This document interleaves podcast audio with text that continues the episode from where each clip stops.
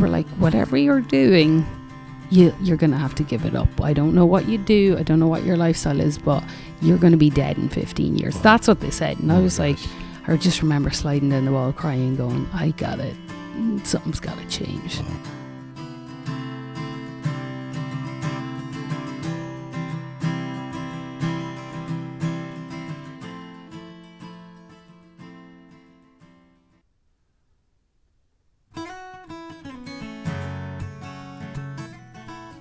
Welcome to Curious Goldfish, a podcast community where music and curiosity come together through interesting conversations with the music makers of our world.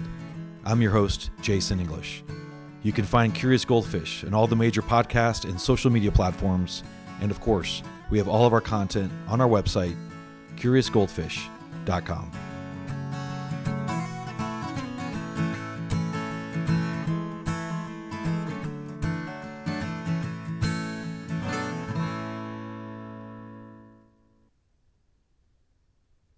It's probably not St. Patrick's Day as you listen to this episode, but today we are talking with Clare Cunningham, and I promise you we're all Irish for at least the next 30 minutes or so.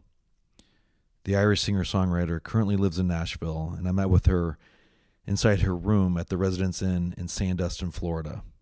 And she had stuff absolutely everywhere. Weights, a workout mat, and a portable sauna thing that looks like an igloo and a burrito decided to have some fun together.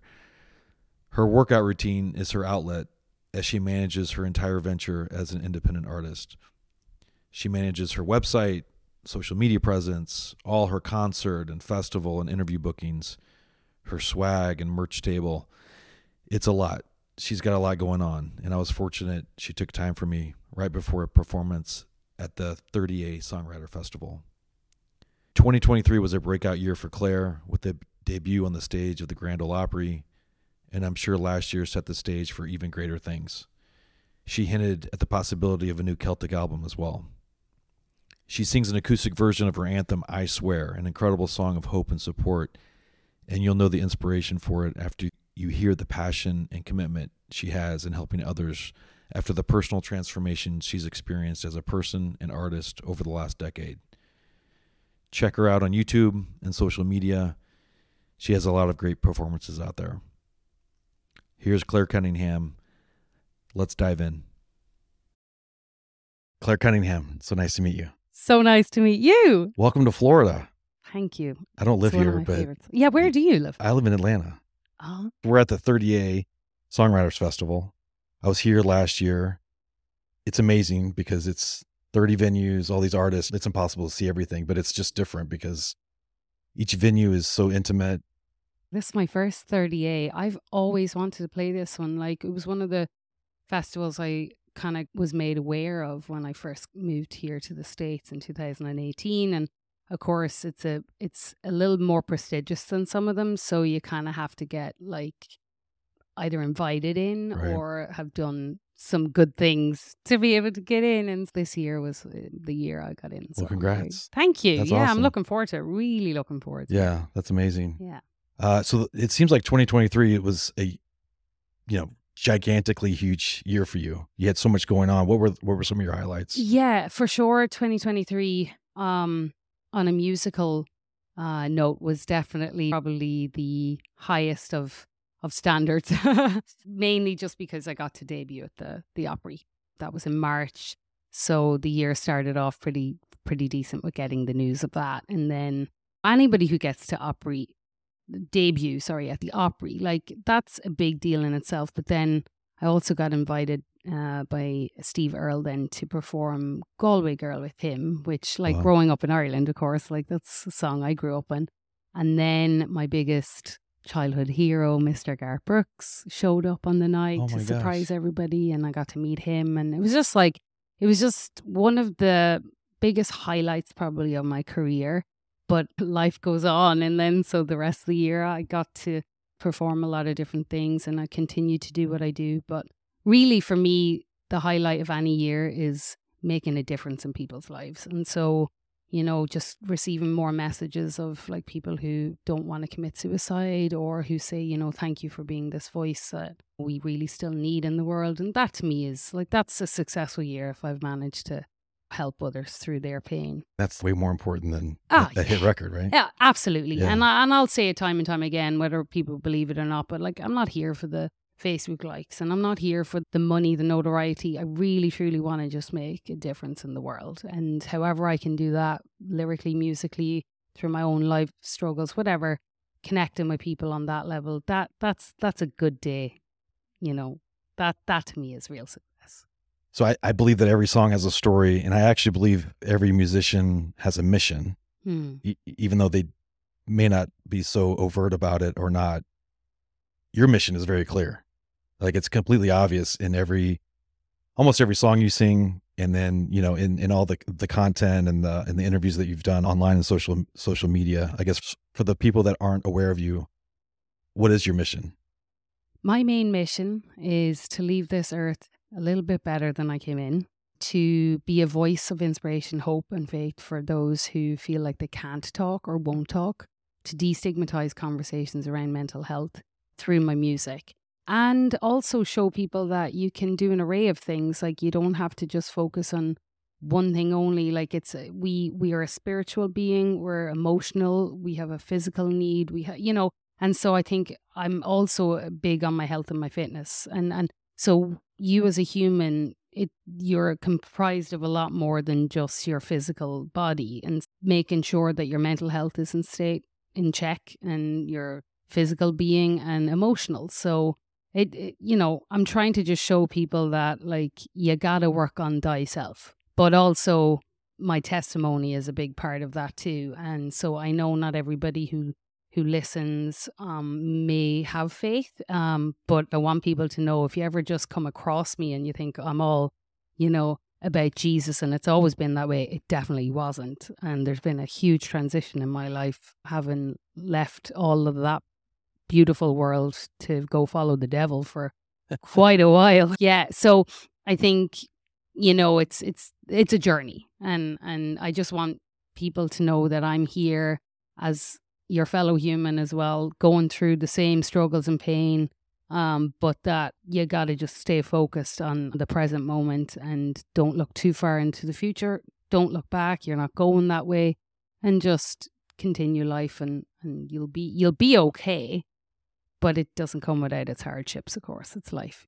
I think in an interview you mentioned that as a child and growing up, you felt silenced and that you didn't have a voice. Can you expand on that? And was that sort of like a traditional religion sort of environment that you felt suppressed? Was it a family situation? Why didn't you feel like you had a voice?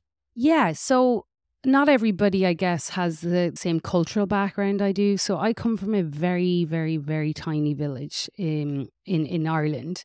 And in general, and especially we're going back quite a while, okay? I'm not as young as I used to be. People just didn't talk about their feelings, regardless of what was going on in the family home or outside of it or in school or whatever. You never spoke about how you felt. That wasn't really the norm. So that's nothing wrong with culture. It was just how it was back then. But yeah, I was the victim of some different things that happened to me at childhood, and due to legal reasons and also, again, cultural reasons, it just kind of had to go under the carpet a little bit. And throughout my adolescence, you know, there was a lot of bullying that happened and different things like that, that again, I was so shamed, even personally. Like, it wasn't even that I didn't have the option to, I just always wanted to keep quiet about everything. And I did that until I was around 27, 28, until I actually went and sought, you know, a mental health therapy, and did cognitive behavioral therapy, which I highly recommend for people who feel like, where's the first place I should start if you're looking to get some help, because it kind of rewires and rejigs your brain. And I love studying brain science, neurological science. I think it's so interesting. We're all very, very interesting. Really, my voice was just not allowed to be given the way it is today. Now, which is hard to imagine. I know. I don't know, but your personality and just how strong you are, it's hard to imagine that you felt so suppressed, you know? Yeah. Well, I was I had a different mindset too, because I thought talking about your feelings meant you were weak. if you were to admit there was an issue in your life or that there was problems, you were looked upon as less than, or that's at least what I thought.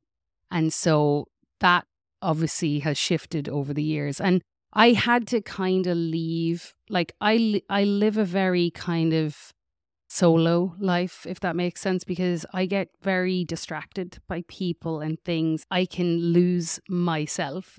I don't know if that actually makes sense, but I had to kind of go on my own pathway to be able to just focus on my calling and what I knew I had to do. And in order for me to do that, I kind of needed a lot of like space, because my lifestyle and my livelihood is always around people. Right. And so there's a lot of noise, like physically, but mentally too.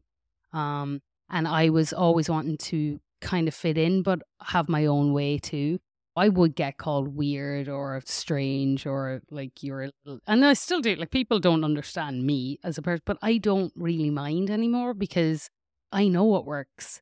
I'll take constructive criticism, but I know what makes me happy and I know how to best serve people around me if I've done what I need to do. And I think everybody should respect that. Like I need to respect others in their lifestyles, but others need to respect mine too. And so when you tell me I'm boring for not going out, or I'm this, or I'm too much, or I train too much, or I eat, I'm like, just concentrate on yourself. I'll do the same. And I'll meet you somewhere in the middle where we can both have a conversation or whatnot. But what was the timing of this sort of new focus on a mission to help people be more self-aware and pursue mental health? Describe that timing with your newfound faith and sort of your testimony that you alluded to. Was it the intersection of both of those things? Did that happen at the same time, or was it independent of each other? Yeah, I definitely think there was definitely an intersection between the two for sure. I think when I realized how great like the CBT, the cognitive behavioral therapy, worked for me, I wanted everyone to know about it. So I was more open in talking about the fact that, hey, listen, I've tried this. I do believe there is an intersection between the two for sure. Previous to me coming to faith as well, once I had received the cognitive behavioral therapy, I actually wanted a lot of people to kind of be made aware of it. So, you know, when you find something that works for you, you're like, hey, everybody, look what worked. You might not get as much positivity around it, but nobody who's ever made a difference in this world or who is successful has ever come against the grain, as so to speak. I just kept going on that trajectory, and then with coming to the faith world that I kind of joined back in 2020, I think there was definitely, I felt a little more open I was more free, because I realized like I'm renewing myself now. I don't have to be ashamed of the past or anything I've gone through. I'm a new creation now, and that is a beautiful place to find yourself in, that it doesn't mean you go forward and you continue to sin, but it means that's all forgiven, it's forgotten. Just go ahead and live life now for him, and just be the person that you're designed to be. So I grew up in the church, very active all my childhood. My earliest memories are going to Sunday school and church. I love a lot of those memories, but I don't remember a lot of talk about self-care and mental health, right? So I guess since this newfound faith or renewed faith has totally transformed who you are, what's been the reception like of the topic of mental health, going to see therapists, etc.? It feels like it should be more accepting and more open than it would have been 30 years ago. I'm just curious, what have you encountered with that? Now, I had received therapy and I did all of that prior to coming back to my faith. But there's nothing wrong with seeking help, and there's nothing wrong with taking medication if it's only for short-term use, if you have no other way. I don't condone not taking it, but I do condone taking pills or taking medication to suppress what's really going on. Because everybody comes with their issues. We don't escape life without that. And there's something that you need temporary, then, you know, but be mindful that it should only be for temporary use. Look, I've tried and tested everything. I've tried and tested different substances. I've gone to anything and everything that I thought would give me temporary release, and it does for a while until you want the next thing. You don't necessarily need a church to be quote unquote religious, but in order for you to have a relationship with the Holy Spirit, like that's the most important relationship you're going to have in your life. You don't need to go somewhere with four walls. However, you do need a community, and you do need to be surrounded by people who maybe can uplift you and follow the same kind of good things. Like we're meant to have the, you know, the fruits of the Spirit, right?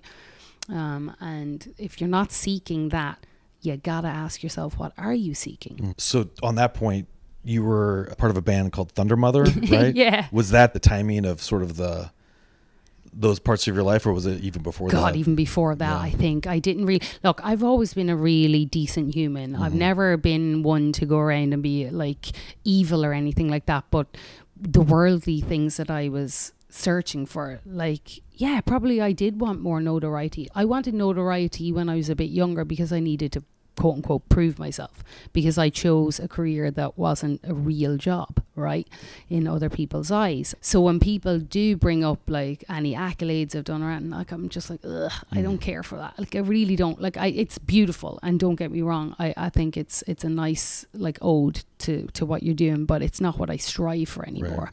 Right. But yeah, no, prior to even getting into the band in Sweden, like I think I was around 13, 14, probably, when I decided, this lifestyle isn't for me. I'm not. Screw the Lord, you know. I was just like, I'm leaving. I saw too much hypocrisy too. I saw people go to church that were disgusting human beings, and I was like, wait a minute. Everyone's saying they're nice, but I know what they're really like. For those that may not know Thundermother, what would you compare them to in terms of sound? Oh, yeah, AC/DC and Motorhead meets... It was... It's not the Spice Girls. The furthest thing from the Spice Girls. Although I was still Scary Spice, probably, but... very, very heavy classic metal rock and roll, but like with a real cool groove, you know. AC/DC was the main influence of that band for sure. Yeah. Very talented girls, and it was a fun time, but it was also some of the worst mental health I had had. I started having panic attacks. I was at my illest when I was in that band because just years and years of touring and dealing with severe narcissism within the band. I wasn't enjoying myself. I was living in a country that, you know, and I had some severe cases of stalkers. I just wasn't even living. I was living in fear continuously. It was a combination of all of that, and the band wasn't worth it then for me. I remember being one of the last doctors I went to over my mental health and just my physical, because I started getting this really rare form of psoriasis because of the complete trauma my body was going through. They were like, whatever you're doing, you're going to have to give it up. I don't know what you do. I don't know what your lifestyle is, but you're going to be dead in 15 years. Wow. That's what they said. And I was like, I just remember sliding down the wall crying, going, I got it. Something's got to change. Wow. Panic Attack podcast is inspired by the mindset that was illustrated by the television character Ted Lasso, right? Positivity, empathy, vulnerability, all those great things. Empathy. As positive as he was and as inspiring leader as that character illustrated, he had his own stuff going on, including panic attacks. Right. And what was interesting was, as the series progressed, it's like, there's nothing wrong with this guy. He's got everything going. He was going through a divorce, yes, but he was able to lead. He was able to motivate, all those things. But then you saw that he was dealing with stuff, the panic attacks. And then he sort of battled this whole idea of self-care and going to see a therapist, right? So I think on one hand, the positivity was a good thing to sort of say, okay, I want to emulate that, right? Yeah. But everybody's got their stuff, especially after, 100. During and after COVID. Yeah. And he came around on the mental health. Like the therapist ended up being one of his best friends. Mm. But I guess, could you relate to that in terms of putting out a public face of maybe not a soccer coach, but a rocker, you know, but like inside. Oh, you're dying inside, right. But you're smiling on the outside. Oh, I probably pride myself on being the most fake person when I had to be, you know. And listen, I'm still like, nobody knows what goes on in my private life, but there have been times during 2023, like I did 4 house moves. I was going through so much in my personal life at times, especially only like as of recently, that I hit a really, really big wall, and I had some really dark days that I would have had it been in the past and I didn't have the Lord.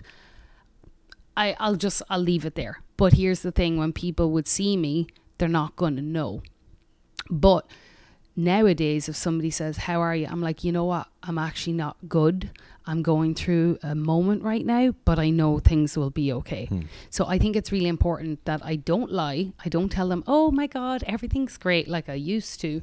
I'll just say, look, do you mind? And if they're the praying kind, I'm like, just throw me up a prayer, would you? Right. So yeah, that's how I do it now. Mm-hmm. And so I think it's really important that you don't dwell on the bad too much, but that people around us need to know that we're not doing okay sometimes, because on the outside, everyone says, oh, but you're so happy and so positive and so did it. I'm like, yeah, but you don't know what's going on. But I want to be honest and raw, but I also need to show that you can't like stay in that funk either. Right. It's okay. You're going to have your days, but don't let the days turn into weeks, into months, into years. That's when you need to like do something about it, and don't leave the world because you think the world is too much to bear. I can sit here and safely say that most of the things that are happening to me that are bad and distractions and all the setbacks, you know, I'm going through a whole rigmarole of visa stuff where I don't know what's happening in my life as we sit here and talk right now. But I do know that whatever is going to be, and I have to trust. How does that show itself in your songwriting? It definitely comes across, I think, in the sense that when I'm in that kind of mind frame and the Lord wants to give me a song, then that just pours out.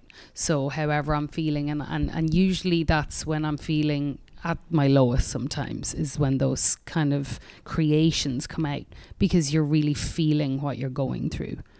So you're obviously Irish.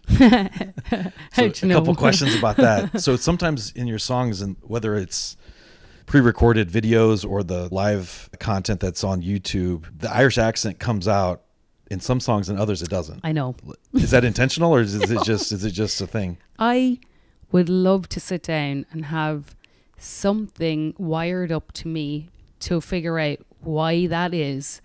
And I think because of that, people actually think I intentionally put on an accent, and I really, really don't. And if I were to sing you a song that wasn't of my culture in an Irish accent, you just laugh. It's next to impossible to try and do that. So I think it's whatever to do with the music, the scales and the culture, it just seems to really, really come out naturally. And then when I sing something of a pop or blues or something else, like of a folky type thing, then it doesn't. And I have no explanation as to why that is or isn't the way. It's definitely, it leaves it more authentic for the Celtic stuff, but it's certainly not put on. It's just, I think it's just due, I'll tell you what, as I'm sitting here trying to figure it out, I'm pretty sure we grow up on American music, right? So when you hear a pop song, you hear the inflections, you hear the way it's pronounced. That's what you do. That's how you learn. It's like people who learn English as a second language in a different accent, right? So it's similar to that. Whereas the Irish stuff, of course, is all sung by mostly Irish, and their accent kind of is integrated. So I think it's just, again, the inflections and how you pronounce the words just seems to naturally flow with the accent more. No, it makes sense. So I'm not an expert on Irish music. U2 is one of my favorite bands. But there is something, like whether it's U2, especially the early stuff, Sinead O'Connor, there's a certain sort of tension in the music of those artists that you don't feel or sense with a lot of other bands from other parts of the country. Like what is it about that? I think as well, and there's so many more Irish artists that you guys wouldn't have ever heard of as well. I probably picked two of the most obvious. No, you've picked two great ones, but I think it's due to the suppression and oppression in our culture. It's in the lineage there. I don't think people realize how bad things were in Ireland. Like, most of the citizens in Ireland back in the day had to emigrate. There was a lot of slavery, there's a lot of the famine, and when you look at any culture that comes from struggle or pain, that's just there's like hard times, yeah, and hard like struggle and poverty, all of that. Yeah. Like black music, it's the same. It's like anything that comes from all of those kind of suppressed, kind of painful cultural dealings. It's in the DNA. It comes right through, and it comes right through in the music. So Irish music is probably loved on a scale because it's storytelling, it's unwavering truth, it's raw, it's real. There's songs you guys well I've never even heard, and we're just, that's what I grew up on, you know. Who's an Irish a lot of Americans may not be aware of that you would recommend? Christy Moore, Mary Black, Frances Black. You guys already know the Cranberries, they're amazing. Obviously the Wolf Tones, obviously you have the Pogues and the Irish Rovers. The Bards actually were a local band that I used to go and see in concert, and they became a good family kind of friend. Like they got to know us as well, and they were amazing as well. Well, you wrote a song that's an ode to your home country, that's not full of tension and strife and struggle, right? Yeah. Quite delightful. What prompted you to write that? Erin and McCree, right? Oddly enough, that was the very, very, very first song I wrote about Ireland. And when you were living here? When I just moved here in 2018. And truth be told, I was offered a show. It was the Nantucket Project, and it's out in Nantucket in Massachusetts. I was going to be performing at this event, and this is the biggest yearly event that they put on, like every year, and like ex-presidents... Really I knew deal. It was a big deal, and I was like, I gotta get a song. And I remember sitting in my sister's spare bedroom in her house on Nantucket, where she resides, and I was just started writing the song, and it came out in like 15 minutes. And it's odd because the very first song that I write about my country is the one that like has just proven to be time and time again a timeless number that I can do, and I finish absolutely every single show with it. Or if I have only one song to perform for any event, that's my go-to. It's like absence makes the heart go fonder, right? Like, and I've since wrote another one. It's called "I'm on my way." Time ir Mavallach, and I just got that one recorded in studio last week, and I'm really excited because I'm going to put out a full Celtic record now this year. It was meant to be out like at the end of last year, but house moving and visa stuff and life just got in the way of everything. I'm going to be, there's a lot more of that stuff coming your way. That's exciting. Well, you talked about 23. I was going to ask you about 2024. So this new album, what else is on the docket? Loads and loads of festivals. I've got some mini tours. I've got, what else? I'm still, to be honest, when January hits, that's the time, it's the quiet time, but it's most of the time when you start getting in all the bookings. So I've got pretty much the whole year mapped out for the major like festivals that I'm, and still getting more. Well, thank you for the time. Thank you. Could you play a couple songs? 100%. Okay. Awesome. Thank you. So this song, I swear, goes out to anybody who needs a song that will help them through a dark day. Because everybody has a dark day at some point in their life where you know somebody, and 1 in 4 adults suffers from some form of mental health issues in their life at some point. And I actually think that number is probably higher after the pandemic. So just know that if you're going through something, that it's not going to be forever. This too shall pass, and you'll get through it, and hope this helps. It's not a race, as long as you get where you're going. It's not always easy, living life not knowing what's on the other side. Close your eyes, promise don't be afraid. Dream of the better times to come in. Just keep the faith. I promise you, like me, you'll see it through. taking all of your strength to stay strong. When you feel like giving up, keep holding on. It's gonna be alright, might not be overnight, but with a lot of love and mercy and a little less pride,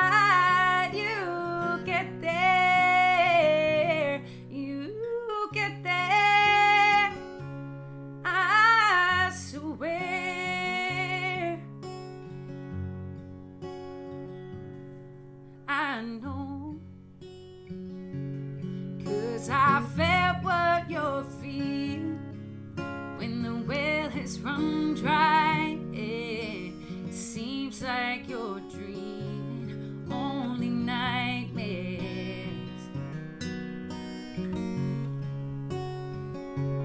Like the battle that you never win, a broken record always on spin, and the worries just don't fade. Taking all of your strength to just stay strong. When you feel like giving up, keep holding on. It's gonna be alright, might not be overnight, but with a lot of love and mercy and a little less pride, you get there, you get there, I swear.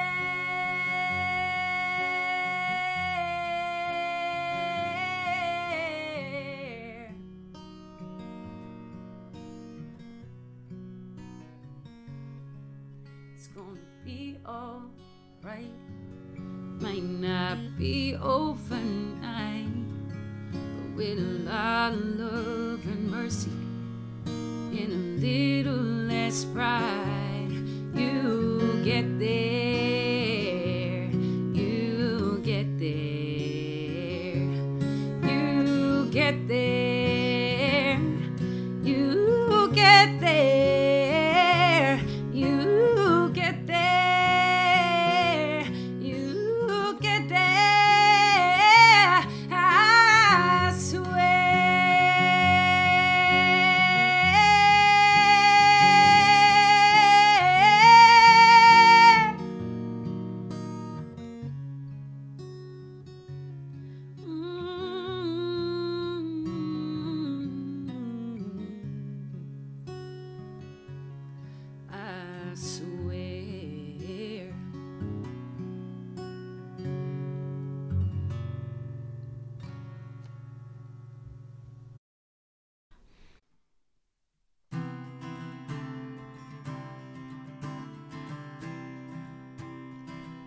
Thanks so much for joining us for another episode of Curious Goldfish. Please follow and subscribe to the podcast and on social media. Also, tell your music-loving friends about us too. Until next time, stay curious.